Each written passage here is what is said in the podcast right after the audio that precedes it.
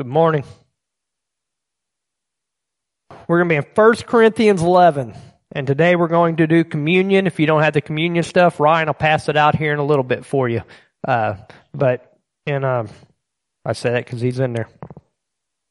Um, I've been praying about this message all week and I did not want to teach from 1 Corinthians 11. I thought, well, this is a message. This is a scripture we always go into and the Lord just would not let me shake it. And uh, so last night after worship, I'm at home and I'm praying, and I just know where we have to go in this. And uh, so I'm going to just give a quick breakdown of communion. Uh, most of us know, but I want reminders because actually 1 Corinthians 11 is reminding us how we should be acting and what we should be doing. And uh, and how many of you know that if you really truly did a teaching on first or on uh, communion, it'd be a four part series at the least. Like there's so much with communion and and the Seder supper and uh, Passover and all that. But just going to give you a quick background before we get into First Corinthians 11. And you know, if you go all the way back to the beginning in first or in Genesis 3, after man sinned, the first thing that God had to do was kill an animal to cover their flesh.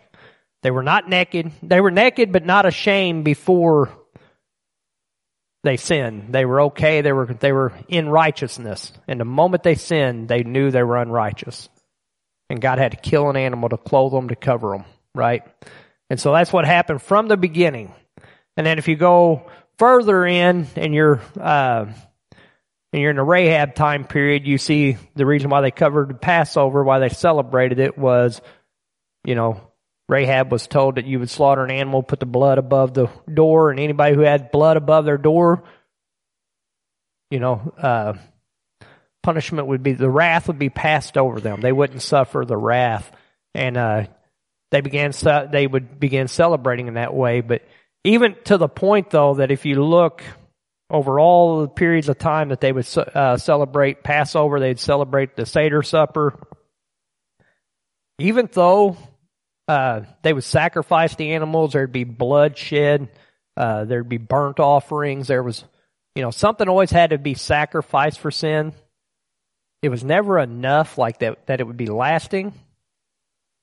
And there was a commitment from the, the people of the time period that you would have to, I mean, you truly had to fully repent for it to work. And, uh, which is still the same today, but in their time period, still the only person who can go into Holy Holies was one person, and that was the high priest.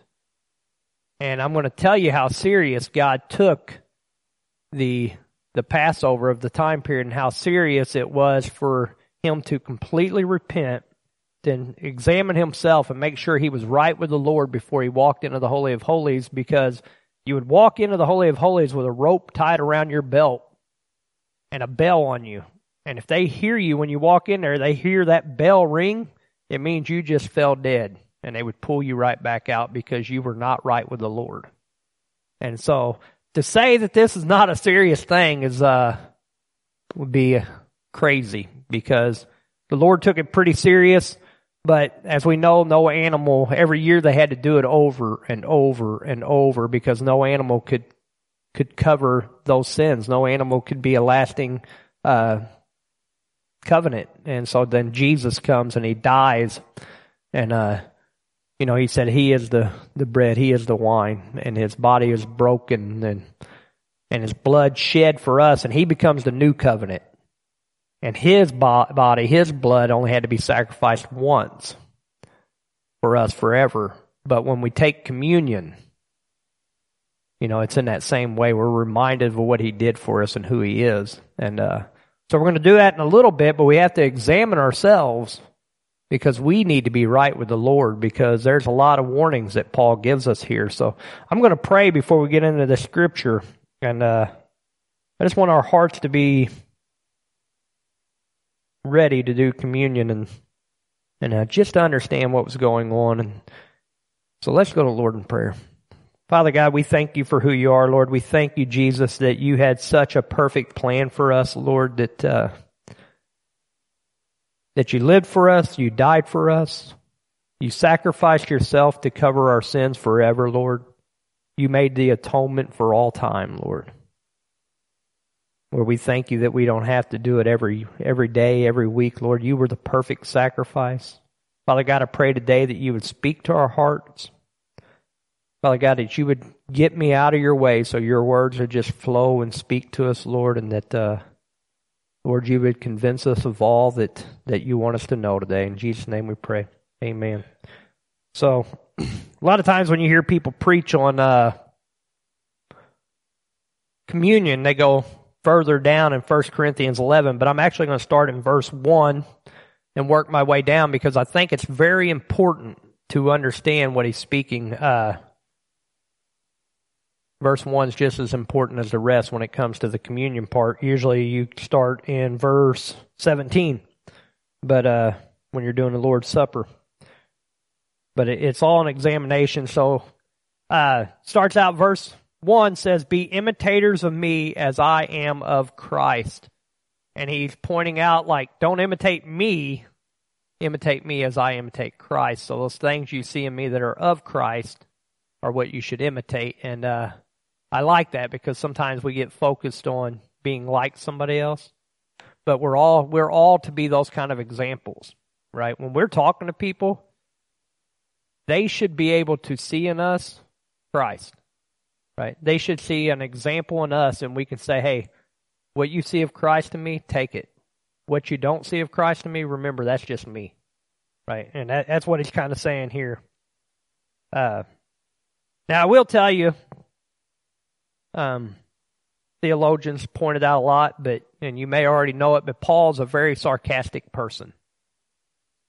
So, uh, a lot of times when you see things in here and you're reading it and you're like, that doesn't line up with what actually happened to him, it's kind of sarcasm, right? He was like the father of sarcasm, it seems like, and it uh just kind of pointing out like this isn't right or whatever. So uh so we'll see some of that in here and says now I commend you because you remember me in everything and maintain tr- the traditions even as I delivered them to you. There's his first part of sarcasm because we know that they did not remember him in everything and they were actually very rebellious against him and they were not uh well they just weren't doing the things they should do but he's like, I want to commend you for being so good at what you're doing right, you know, and it's kind of a sarcasm. And, uh, yeah, so it says, but I want you to understand that the head of every man is Christ. The head of every, of a wife is her husband, and the head of Christ is God. And, uh,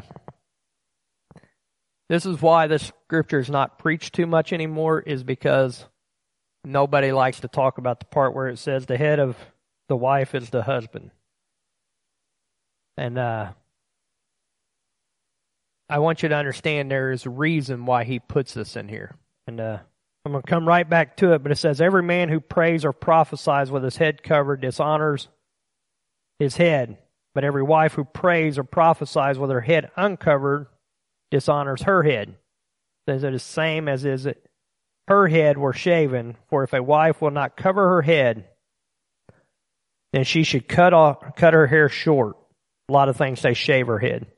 But since it is disgraceful for a wife to cut off her hair or shave her head, let her cover her head. And, uh, these are all things that you hear constantly. People share these and they say, well, that was for that period of time. Right? That was only for a time period.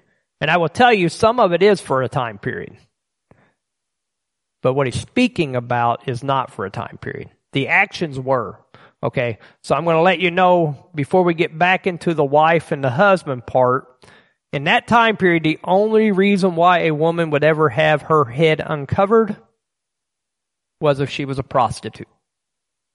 Right? Or if she was trying to uh, insert her authority over somebody. There was two things there. You were either a prostitute or you were trying to show that you were you were bigger, you were better than that authority. You were better than being covered. There's no reason why you should have to be covered if a man doesn't. Does that sound like America today? Right? And it uh so there's two things there. They were either doing wrong or they were trying to uh, be the ultimate authority.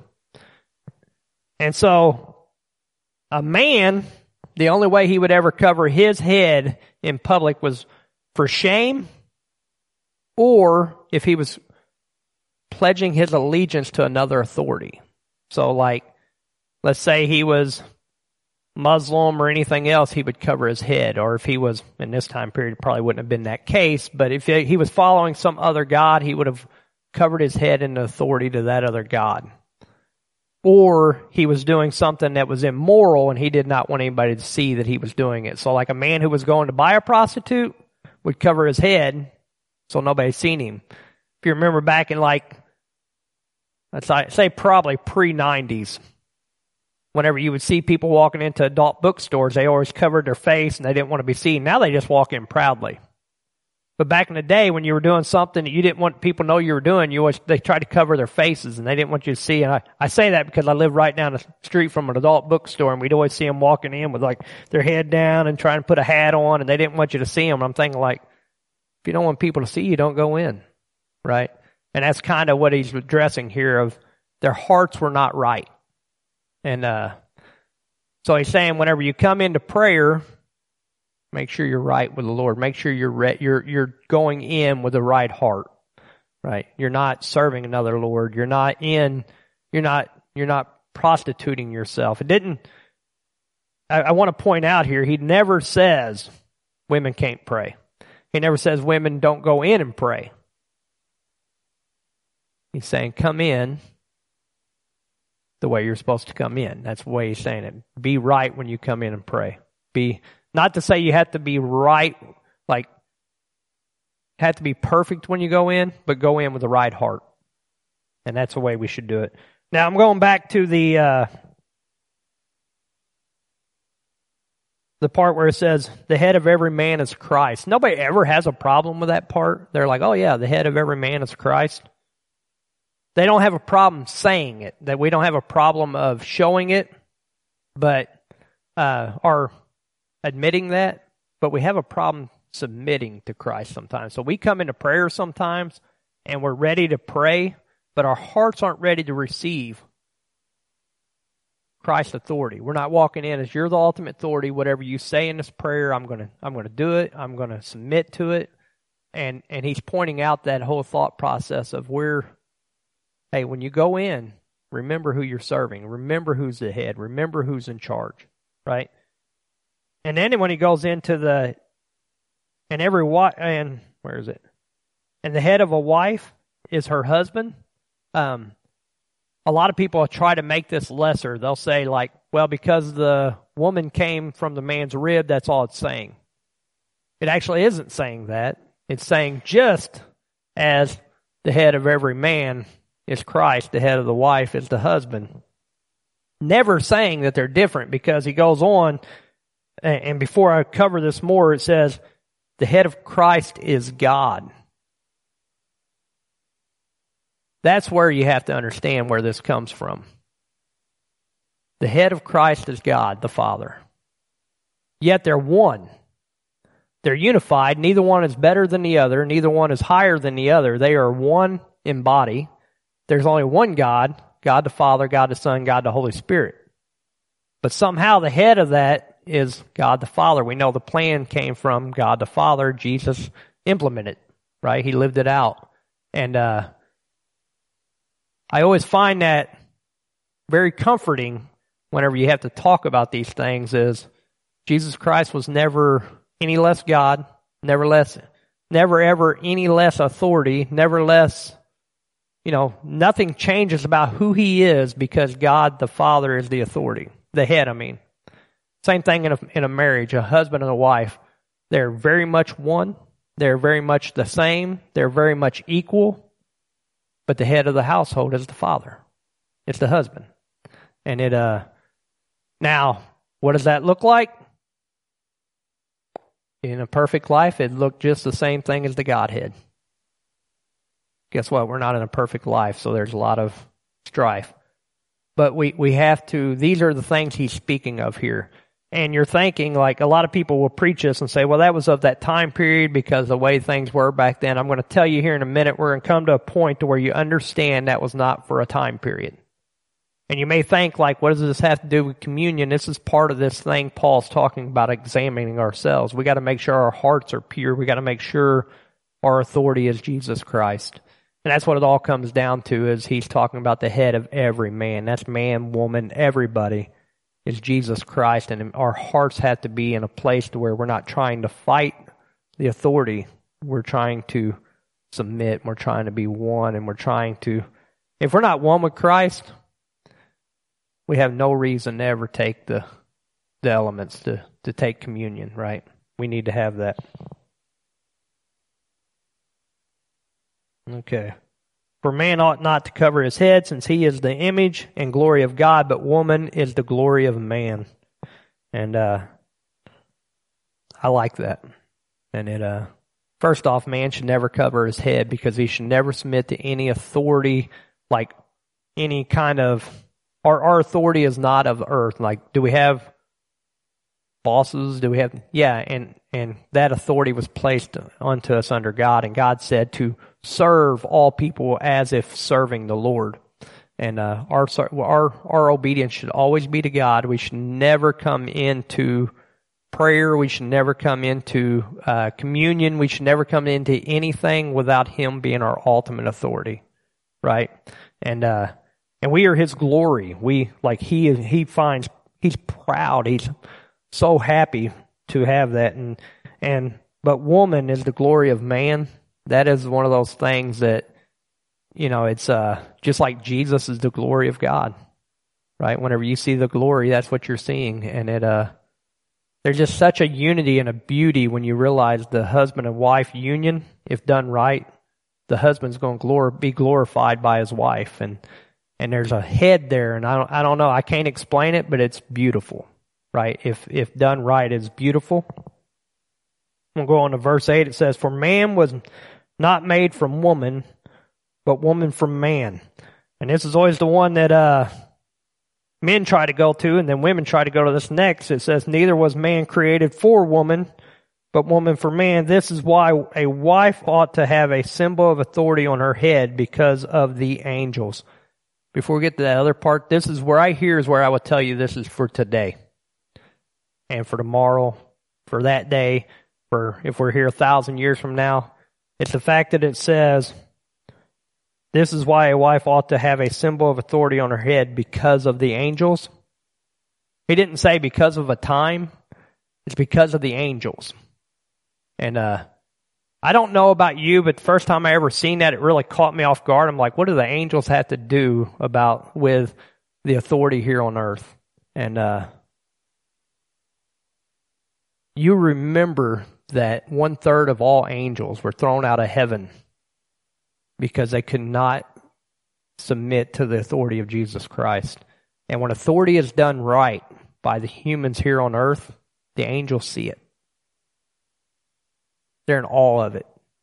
We are a representation for them. It seems to drive them nuts when you start reading more into this it seems to drive those angels nuts whenever we're willing to submit to the authority the way Christ had designed it, the way God the Father designed it. And uh, we are to live in a way that even the angels are amazed by it. And that blows my mind. So whenever we have people who are trying to see, I, I think one of the worst things here in America is is we try to bring a division amongst this by saying, well, you know, a woman ain't any lesser than a man or anything like that. And that's 100% true because Jesus was never lesser than God the Father. Uh, they were equal. Women and men are equal. We were all created equal. We are just created with different roles, right? There's nothing wrong with a woman doing womanly things, like things that would typically be called a womanly thing. Except for now they try to tell women, no, you should be out doing what, you should be doing this or doing that. And then now that woman feels horrible because she's like, but I like doing those things, or I feel like I'm called to do those things. But in our society now, they call it uh, feminism, but it actually deflates what a woman can do or who they are. And they're trying to put a woman in a man's place and a man in a woman's place. And that's not the way we were created. We were created in the image of God, to glorify God for his glory. And a woman a woman who like and and it's hard to do nowadays, but if a woman's a stay at home mom and she's managing a household well, there's nothing wrong with that. That is an awesome thing. If a woman has to work and she's doing her best at work and doing everything God calls her to do, there's nothing wrong with that. She can be a woman doing either one, but she's still a woman, right? And a man's still a man. I know men who are stay at home fathers because it works better for their family. He's still the head of the house. And uh, mind you, I'm glad we're not on YouTube with this location here because I we'd probably be taken off as soon as I said a man's a man and a woman's a woman because our society doesn't like that and we're trying to change that and that's actually what was happening here in Corinthians in in Corinth they were trying to change the the roles they were trying to lesser what a woman should be and make her different and the men the same way. And there were there was just this battle. It's kind of comforting to me that it's been a battle since that long ago but then it's also kind of disheartening to know that how perfected has it gotten right? To the point to where we even get confused by it. Uh, nevertheless in the lord woman is not independent of man nor man of woman for as woman was made from man, so man is born of woman. And all things are from God. So therefore we are dependent on each other. It is not a, well, you heard I'm the head. Yeah, you heard I give birth to you. So I give birth to the man. So they're both necessary. They're both roles that are completely dependent on one another, but we're all dependent on God. And we have to have this understanding of authority before we ever go into communion that the main thing is is people see that we're dependent on God. Our hearts are dependent on Him. Our our authority is God, and and we're willing to let go of our will, let go and repent fully. And God is the authority. We are all all things are from Him. Judge for yourself. For yourselves, is it proper for a woman to pray to God with her head cover, uncovered? Does not nature itself teach you that if a man wears long hair, it is a disgrace for him, but if a woman has long hair, it is her glory. For her hair is given to her for a covering. If anyone is inclined to be contentious, we have no such practice, nor do the churches of God. And I'm going to say, it says, does not nature itself teach us that if a man wears long hair, it is a disgrace for him? And a woman has long hair. Is what he's talking about here in that time period? A woman's glory was her hair. And whenever it talks about her hair, if you ever want to see something awesome, go back and Google sometime. Just Google uh, ancient Jewish hairstyles. And you want to talk about magnificent hairdos. Like they would put, they would make their hair look so awesome. They look like buildings. They would look like temples. That, like they would make, they would have their hair done up in a way that like when they walked into somewhere, like especially the higher, like the, the higher class people, you would look at their hair and you'd be like, wow, that's, that is something. And a man would have never done it. And so is what he's talking about is, is, you know, enter into it as a, you know, with, with a pure heart, like not trying to be something you're not. Be who you're supposed to be. It's natural. It's natural for a woman to be a woman, and it's natural for a man to be a man. Enter into it in that way, right? It's also natural for us to enter in under the authority of God, not trying to go in and have, like, how many of us know that oftentimes, and it's probably just me, but you can laugh at me in it, that we go to the Lord and we tell Him how He should be God. Lord God, you need to do this. Father God, uh, I pray that this happens, or you know, we go in with our authority, putting it upon the Lord of what He should be doing. Instead of entering in and say, Father God, I don't know how to pray. I don't know what's best in this situation. You know, we're limited by our thought process. Like, I will pray for something to happen and then later on realize whenever it doesn't happen that that would have been a horrible outcome if it happened that way because God's plan was so much better. But we always try to like, not always, often we try to put God's our authority on God and say, God, do it this way. And he's like, wow, you're really trying to get me to do something that's not very good. Like I, I have way better than that. Right? So if we enter in and we say, God, you're the ultimate authority. We love you. Do what you need to do. And that's the way we need to enter into it. Uh, okay. Now we're going to move into the Lord's Supper part. And, uh, this we'll move a little quicker. And I, I say that, th- that stuff for you because Paul is always talking about our hearts and where our hearts are. And he's always telling us to examine ourselves. He's always telling us to make sure we are right. And, but he gives a extra caution when we go into the Lord's Supper. It says, for in the following instructions, I do not commend you because when you come together, it is not for the better, but for the worse. For in the first place, when you come together as a church, I hear that there's divisions among you. And I want to say, whenever they would come together, whenever Paul is talking about them coming together, you got to remember they come together in a feast. When they celebrated the Lord's Supper, there was going to be food. And there was a hierarchy in that time period. The people who had money, it would be like a big potluck. They would bring the best stuff and the poor people would bring the least. They didn't have to bring as much. And so in that time period, there was, because it was a, people looked at it more as a class society, even though we're not supposed to do that. There's time we have factions within our church, right? So the, the rich in that time period would come expecting to be treated better and the poor would be, would come and realize they were just going to be treated like dirt and there's nothing biblical about that except for that it's wrong. Right? And so that's where he's going to be addressing here. And he said, uh, he's talking about the divisions. Now, I would, I would point out a couple things about the divisions. As Pastor Chad points out all the time, a division means there's more than one vision. The vision when you come into church should be the vision given to God for the church. Not well, I think this and I think that. It should be this is what the Lord's speaking. This is the Lord's vision. And there should be a unity in that, right? And that's the way it is. There's also a division whenever you come into a place and we have what we call cliques, right? So my clique over here is better than your clique over here. We automatically have division because there's no unity when we separate in separate spots. There's no unity in that.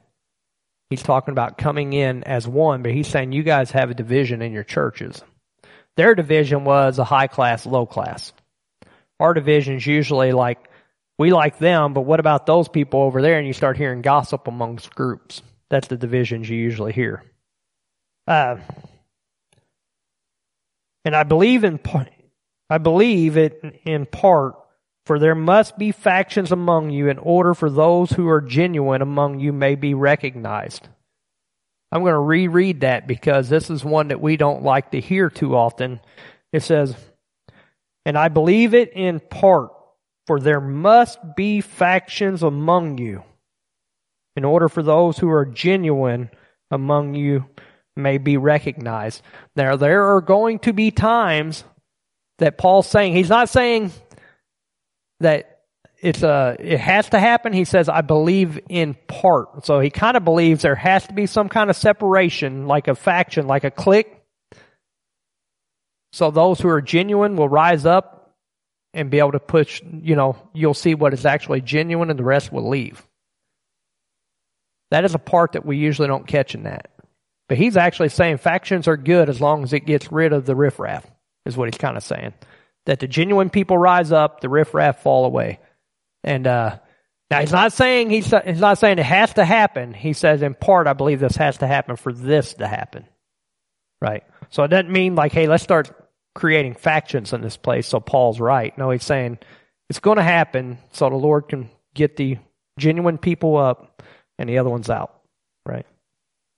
Uh, when you come together, it is not the Lord's Supper that you eat. For in eating, each one goes ahead with his own meal. One goes hungry, another gets drunk. What do you not have? What? I like it's actually one of those things always like. It's a sentence within itself. What? Like he's shocked, like what? Do you not have houses to eat and drink in? Or do you despise the church of God and humiliate those who have nothing. What shall I say to you? Shall I commend, you in this? No, I will not. And uh, so all these people would come for the meal to celebrate the Lord's Supper. To you know, they were still doing a, a form of the Seder supper at times. They would come and celebrate this because Jesus actually said, "Do this every time you meet." Right? Every time you come together, take the Lord's Supper. But these people would they would literally fast to come to this meal and eat. And I'm going to tell you, I'm not saying I wouldn't do that because when we have potlucks, how many of us miss a meal so we can get there and we're like, this is going to be awesome. Right? I'm not going to eat. Curtis shaking his head. That's what we do, man. It's good. Good thing is here, we usually are, most of us are mindful of other people. And this period, it didn't happen. The rich people came and they ate first and they took everything. They were gluttonous. They would eat all they could eat and then eat some more. And then the poor people who hadn't eaten would still not be able to eat. And if they did eat, it would be the leftovers that nobody wanted. It'd be like, oh, that's uh, Margaret's uh, potato salad. It always tastes like dirt. Nobody wants that. We'll leave it for the poor, right? That's the kind of things that would happen. It was never a a bonding moment. It was never a a unified people. It was more of a this is what we do. This is a, it was a division. Love that girl. It, uh, so there would always be a division when they came together. Um, it'd be humiliating. Uh, I'm not going to point out anybody. We've all been inside of a been at a meal together as a church where we're supposed to be bonding and, and somebody's talking bad about the other one. Look how they're doing this. Look what they're doing. And, and maybe not even meaning to, but they're bringing humiliation to that other person. Their hearts aren't pure, right? Our hearts got to be pure when we come into the Lord's Supper. Or we have to examine ourselves and how we look at people. We have to make sure when we're going in, we're unified. We love one another. We are one. And it's not just a one person thing, it's a whole thing. So the reason why you do it when you come together is because you're making a commitment together. You're living for the Lord together. Um, says, For I received from the Lord what I also delivered to you. That the Lord Jesus, on the night when he was betrayed, took bread, and when he gave thanks, he broke it and said, This is my body, which is for you do it in remembrance of me. And uh, says, and when he gave thanks, I want you to know that uh, a lot of you already know that the Lord's Supper was often called the Eucharist, which means to give thanks. And so whenever he says he gives thanks, he's just saying whenever he's taking the Lord's Supper. Right? And said, and he broke it. And then uh, it goes on after he says, do it in remembrance me. It says in the same way, he took the cup after supper, saying, This cup is the new covenant in my blood. Do this as often as you drink it in remembrance of me. For as often as you eat the bread and drink the cup, you proclaim the Lord's death until he comes. And uh, so, whenever they would do the Passover meals, there would be multiple cups, right? Some of you guys have sat into the Seder supper when Pastor Rod used to do it, and you would see how the Jewish Seder would go, and there was cups, there was bones. There was, they, I mean, they had a ritual. It, uh, if a person walked into it today, they'd be like, what are these people doing? Right. But the cup that Jesus would have grabbed, uh, was, was the cup that was called the cup of redemption. And that's what he was going to drink. They were going to drink the cup of redemption to where you were redeemed for God for that, in that moment, for that year is what it would be. You would have a year of you're redeemed, and then you'd go and you'd start sinning again, and then you have to be re-redeemed every year. And uh, so we come together and we do this. And it does say, do this as often as you gather. I don't know if that means we should do it every week. I don't know if it means we should do it just when we celebrate, you know, Passover or whatever. I don't know how often Jesus meant it. Uh, I have no problem doing it as often as we gather. If we did it every week, I'd be happy. The problem you have is the same problem they were having. when you enter into it, it cannot just be a ritual, right? It cannot just be something we do because we always do it. It has to be something that we examine our hearts and we know we're right with the Lord. It, it is a beautiful thing. It, uh, but it's also remembering that we no longer need a sacrificial animal because Jesus is our sacrifice forever. He died on a cross for our sins. He bled to cover our sins, right? And he uh he did it. Like he is the Passover lamb. He is the reason we're here. And if we are truly in submission to him and we're living under his authority, our lives would look it. But before you ever do communion, before you ever take the Lord's Supper, your heart has to be pure in your heart. And I'm going to ask the worship team to come up. Uh, our hearts have to be right.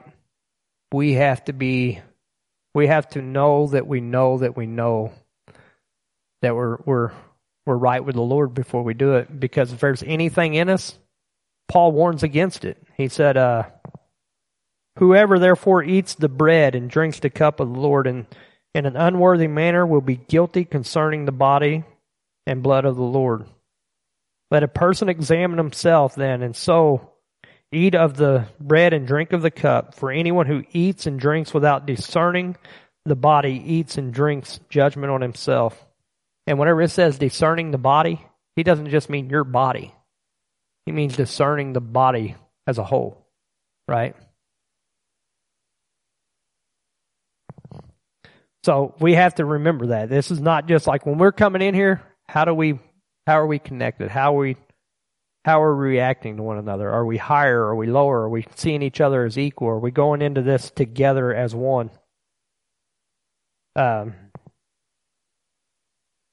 says, For anyone who eats and drinks without discerning the body, eats and drinks judgment on himself. This is this is why many of you are weak and ill, and some have died. But if but if we judge ourselves truly, we would not be judged. But when we are judged by the Lord, we are disciplined, so that we may not be condemned along with the world. So then, my brothers, when you come together to eat, wait for one another. If anyone is hungry, let him eat at home, so that when you come together, it will not be in judgment. But the other things I will give directions when I come. And uh, I think for us, part of this is is to make sure we're ready. That we never do it like we're not doing this, and one person's over here and be like, "I don't feel like I'm right. I'm not ready," and then we're like, "Well, you got to do it anyway, right?" We don't do that. We take it as a body. We take it in unison. We gotta we gotta make sure we're right. We gotta make sure each other are right, and uh, I don't know. We have to be prepared. So I'm gonna ask Ryan and them to to play here, and uh, we're just going to pray. I want you guys to pray, seek the Lord, make sure we're right, and then then we're going to come together and we're going to take communion. But it, uh, I don't know. This is a big thing when you're taking a making a commitment to the Lord and you're entering into that. Uh, you're entering into a new covenant with the Lord in this, and and we're doing it every time we do this, and you're entering into a covenant in your heart ain't right. We know from ancient scriptures that whenever there was a covenant, that if somebody enters into a covenant and they break it, the punishment would be death. And uh, when God entered into the covenant with us, He was the only one who made the covenant, and it was death for Him. But we break it, but we need to take it serious. There's nothing more serious than a commitment with God, and our hearts need to be devoted to Him. Our hearts need to be making sure He is our ultimate authority. He is our head. You know, the, the thought process on head in Scripture, the way it always says head is the head of a river is where the water would flow down, it's where everything would come from. And for us, as Jesus is our head, everything would flow from Jesus down into us. Right? We're not flowing back up to Him. We're not like, hey, Lord, this. No, He's flowing down into us. So uh, let's pray, and then we'll we'll uh, just pray in your seats, and then we'll come together and we'll take communion.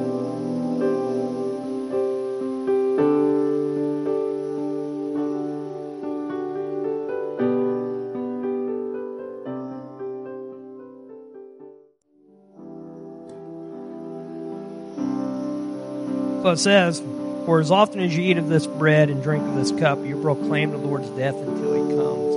And uh, I like that it doesn't just end that you proclaim the Lord's death.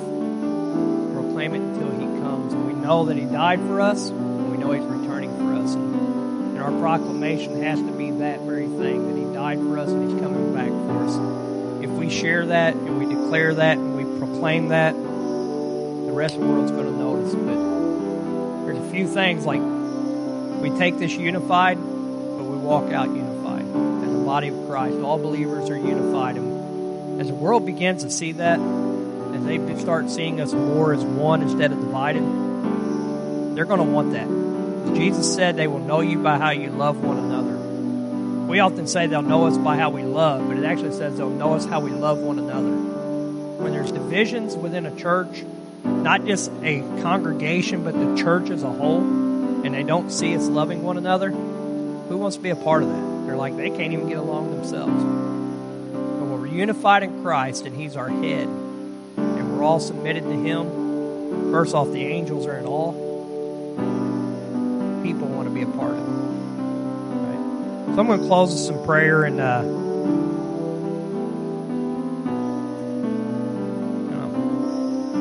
thank the Lord for what He's done for us. And I'm glad that He's our head. I hope we can walk in that. So, Father God, I thank you for who you are, Lord. Thank you for today, Lord. Jesus, you are far better than anything we ever deserved, but you still said we are worthy. You loved us. You died for us. You gave your all, Lord, and we will always proclaim that, Lord. We're also going, going to always share the hope we have in you, Lord, that, that there will be a time when one with you in heaven, God. Right now we live in your righteousness because of what you've done, Lord, because your body was broken and your blood was shed, Lord. But there's a time when we get to be right with you just because of righteousness' sake, Lord. And I thank you for that, and I love you for that, Lord. God, help us throughout this week to be able to proclaim who you are, Lord, to show your love to one another, Lord. And Father God, help us continue to walk in unity reverence for you, Lord. Help us be set apart and holy. Let us be such a representation of you. In Jesus' name we pray. Amen.